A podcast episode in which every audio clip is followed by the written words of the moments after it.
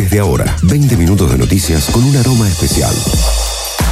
Todo lo que pasa en el mundo canábico está en No Todo es Humo.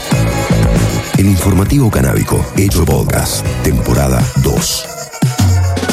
Reprocan 2.0, nuevas limitaciones. A principios de julio, la ministra de Salud, Carla Bisotti, mostró el nuevo sitio web del Reprocan, más dinámico e intuitivo, que facilita la inscripción y el seguimiento de los trámites. La presentación se realizó en la última reunión del Consejo Consultivo Honorario de Cannabis y se explicó que el sitio web anterior únicamente funciona para descargar certificados. Los pacientes y cultivadores que tengan vigente su credencial no deben registrarse nuevamente, pero los profesionales de la salud y cultivadores solidarios que deseen vincular nuevos pacientes sí deben deberán inscribirse. Es aquí donde aparece un nuevo problema. Cada cultivador solidario podrá cultivar únicamente para una sola persona paciente.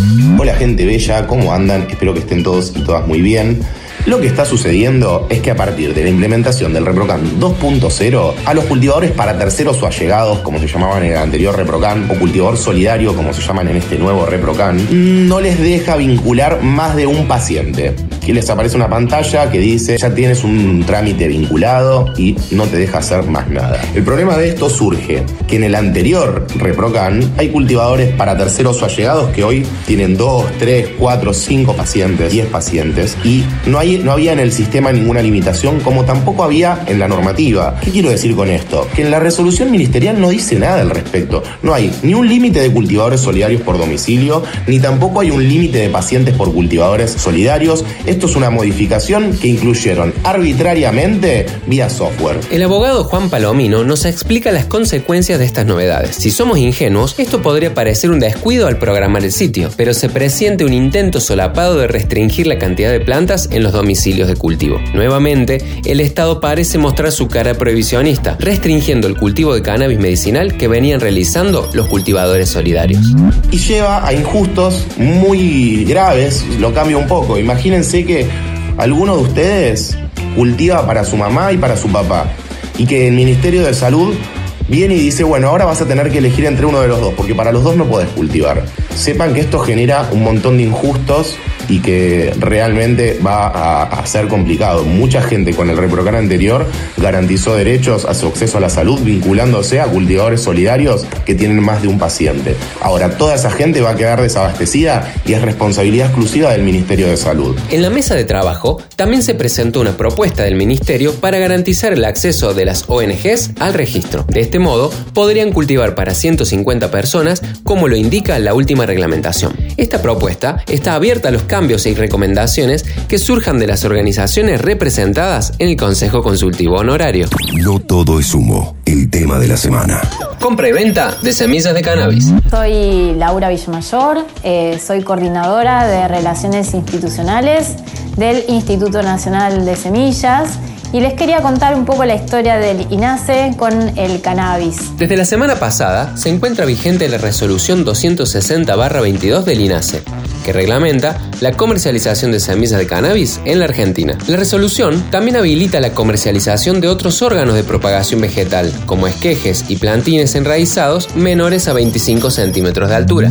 No solamente estamos interviniendo en lo que es eh, los proyectos de producción de aceite o de otros derivados aprobados por el Ministerio de Salud, salud sino que quisimos averiguar cuál era el germoplasma nacional interesante que había. Desde la última reglamentación de la ley de cannabis medicinal, el trabajo del Instituto Nacional de Semillas fue fundamental para el avance de la nueva industria de cannabis y cáñamo. Pero que el INASE no podía salir a hacer la trazabilidad de cada uno de los inscriptos, imagínense que hay como 35 mil, eh, de cada uno de esos inscriptos en el ReproCan. Entonces dijimos, ¿de qué forma garantizamos la identidad y la calidad de la semilla, que es el objetivo del INASE? A través de las inscripciones en los registros del INASE. Por medio de una resolución conjunta entre el INASE y el Ministerio de Salud de la Nación, se habilitó el registro de semillas de cannabis y la venta en todo el territorio argentino a proyectos y personas registradas en el ReproCan. ¿Cómo creamos el sistema? Primero, quien vaya a hacer el registro de, material para comercializar dentro de lo, legalmente permitido en este momento, que es a los inscriptos en el ReproCan y a los proyectos aprobados por el Ministerio de Salud, primero deben inscribirse en la, en la categoría A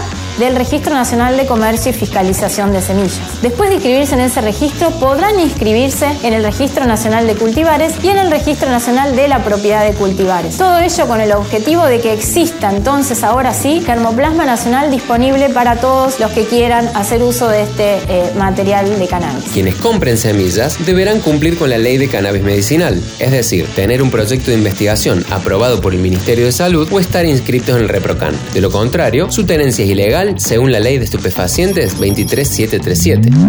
Mi nombre es Mariano Alejandro Mangieri, ingeniero agrónomo y doctor en ciencias agropecuarias y trabajo en la Dirección de Registro de Variedades del Instituto Nacional de Semillas. En esta dirección funcionan dos registros, el Registro Nacional de la Propiedad de Cultivares, que otorga derechos de obtentor por un plazo de 20 años a los solicitantes y es arancelado, y el Registro Nacional de Cultivares, que habilita comercializar las variedades. Ya se pueden encontrar en el Catálogo Nacional de Cultivares las genéticas nacionales CAT3 del vivero del oeste riojano SAPEM, las Chem Félix y Cali Félix de Félix Alberto Farías y la EVA de la empresa León Verde. Actualmente están trabajando en otros 77 pedidos de inscripción de diferentes variedades. La particularidad que tiene esta especie respecto a la inscripción en el Registro Nacional de Cultivares es que se habilita la comercialización pero dentro del marco de la Ley 27.350.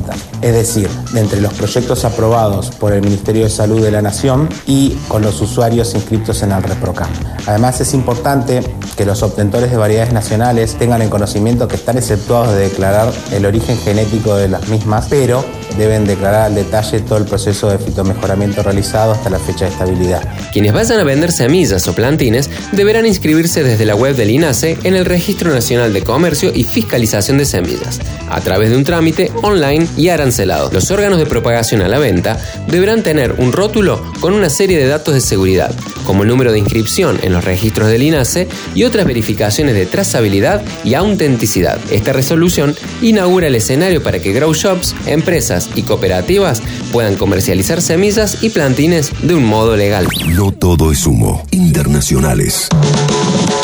La estrella de baloncesto Britney Griner se ha declarado culpable de portar aceite de cannabis este jueves en un juzgado de Yinky, una ciudad satélite de Moscú, en el segundo día de juicio que podría acarrearle una condena de hasta 10 años de prisión. Según ha informado Reuters, que tenía un reportero en la sala, la deportista del Phoenix Mercury le ha dicho al juez a través de un intérprete, me gustaría declararme culpable su señoría, pero no hubo intención, no quería infringir la ley. Se espera que la estrella de la WNBA estadounidense amplíe su testimonio el próximo 14 de julio. El caso de Griner, de 31 años, ha cobrado notoriedad en Estados Unidos esta semana. La jugadora envió este lunes una carta al presidente Joe Biden en la que le pedía que no se olvidara de su caso. El mandatario respondió a la carta con una llamada a Cheryl, la esposa de Griner, a la que le prometió que su gobierno busca la liberación lo más pronto posible del atleta, ganadora de dos oros olímpicos para la selección estadounidense. El delito de Griner fue tratar de entrar a Rusia con 0.702 gramos de cannabis en cartuchos para cigarrillos electrónicos. La detención fue el 17 de febrero, pero trascendió hasta principios de marzo, pocos días después del inicio de la invasión rusa a Ucrania el 24 de febrero, que la sitúa en el centro de las deterioradas relaciones diplomáticas de Moscú y Washington.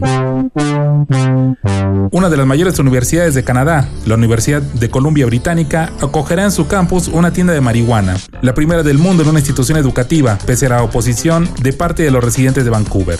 El delegado y fundador de Burp, John Kay, calificó la decisión como una gran victoria tras un polémico debate sobre seguridad pública y adecuación a la comunidad, y añadió que el rechazo de los vecinos del campus universitario está basado en un estigma anticuado. Kay dijo que la tienda abrirá en otoño, cuando se inicie un nuevo curso universitario. Los residentes próximos al recinto universitario han expresado su oposición a la instalación de una tienda de marihuana en la institución educativa, una petición lanzada en la web change.org y que a la fecha de hoy cuenta con 1.891 firmas de apoyo, explica que la apertura del local atraerá al campus a clientes que no son estudiantes de la universidad ni residentes de la zona. Los residentes también dijeron que hay una escuela primaria a solo 700 metros de donde se instalará la tienda de marihuana. A finales de 2018, Canadá se convirtió en el primer país desarrollado en legalizar el consumo recreativo de la marihuana en mayores de edad.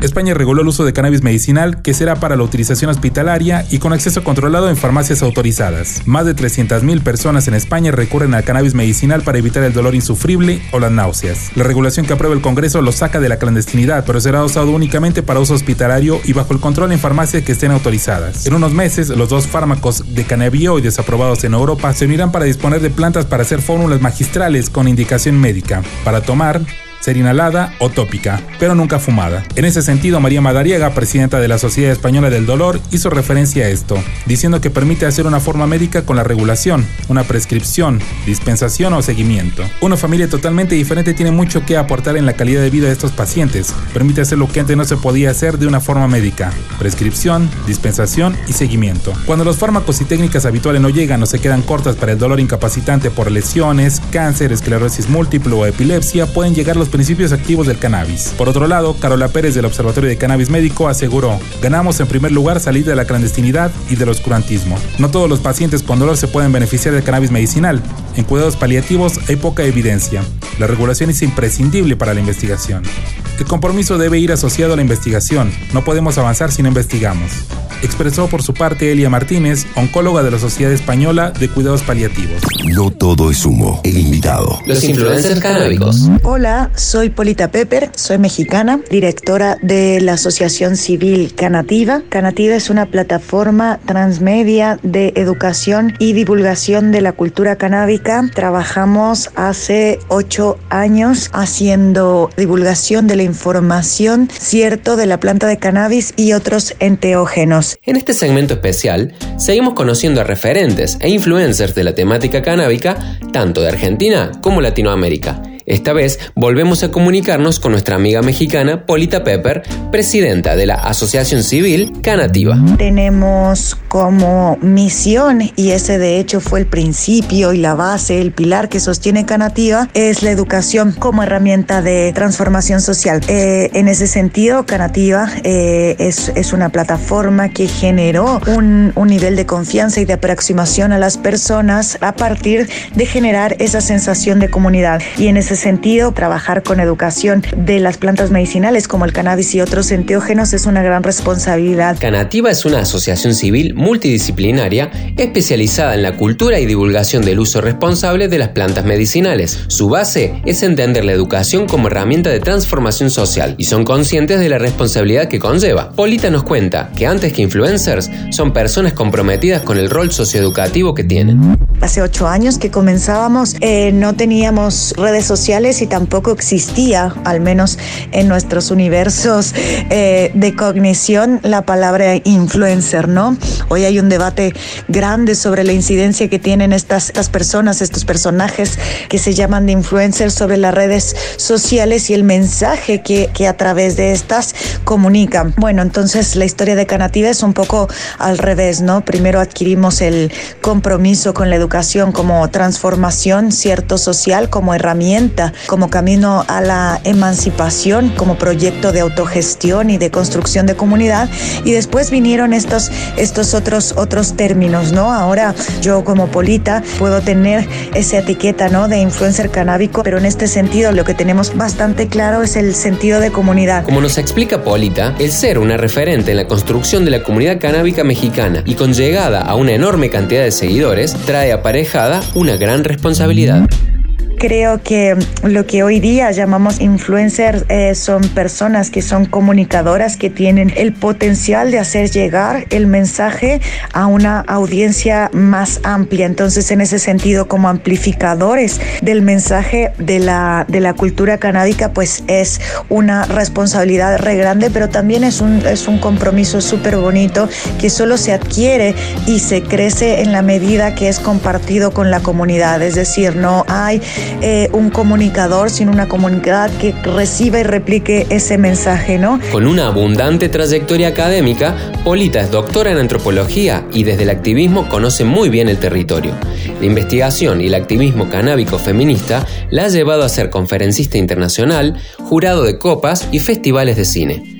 Polita nos comenta cómo generan contenido en su espacio de trabajo. En el caso, por ejemplo, de cuál es la forma que nosotros tenemos en Canativa de para trabajar los temas, es partiendo de eso, de la divulgación de la información científica, por ejemplo, no es hacer que el mensaje sea aprensible para toda y cualquier persona que se acerque al mundo del cannabis. Tienen que entender las cosas básicas. Polita Pepper es escritora y colaboradora de las revistas canábicas Cáñamo y Hayes. Pertenece a la Red Latinoamericana de Mujeres Canábicas y es codirectora del corto Jardín de Hembras y del documental Canábicas, ambas producciones que participaron en el Festival Internacional de Cine Canábico. Para cerrar, Polita nos detalla los pilares de trabajo de su organización, educar para el autocultivo, promover los cultivos asociativos y la industria canábica en México.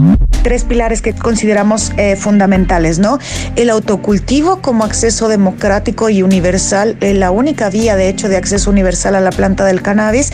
También tenemos el compromiso con promover em, los cultivos asociativos en forma de cooperativas, clubes canábicas y finalmente hacer una incidencia en la posibilidad de la apertura de una industria canábica mexicana a precios justos que dignifique toda la cadena productiva desde los indígenas, campesinos y cultivadores hasta el cliente final como consumidor. Eso sería el camino que hemos recorrido en Canativa, eso sería un poco el compromiso, la historia de mi trabajo como Polita Pepper en esta asociación y el posicionamiento que tenemos respecto a la regulación del cannabis en México. Muchas gracias. Hasta aquí, noticias para saber qué es lo que pasa en el mundo canábico. No todo es humo.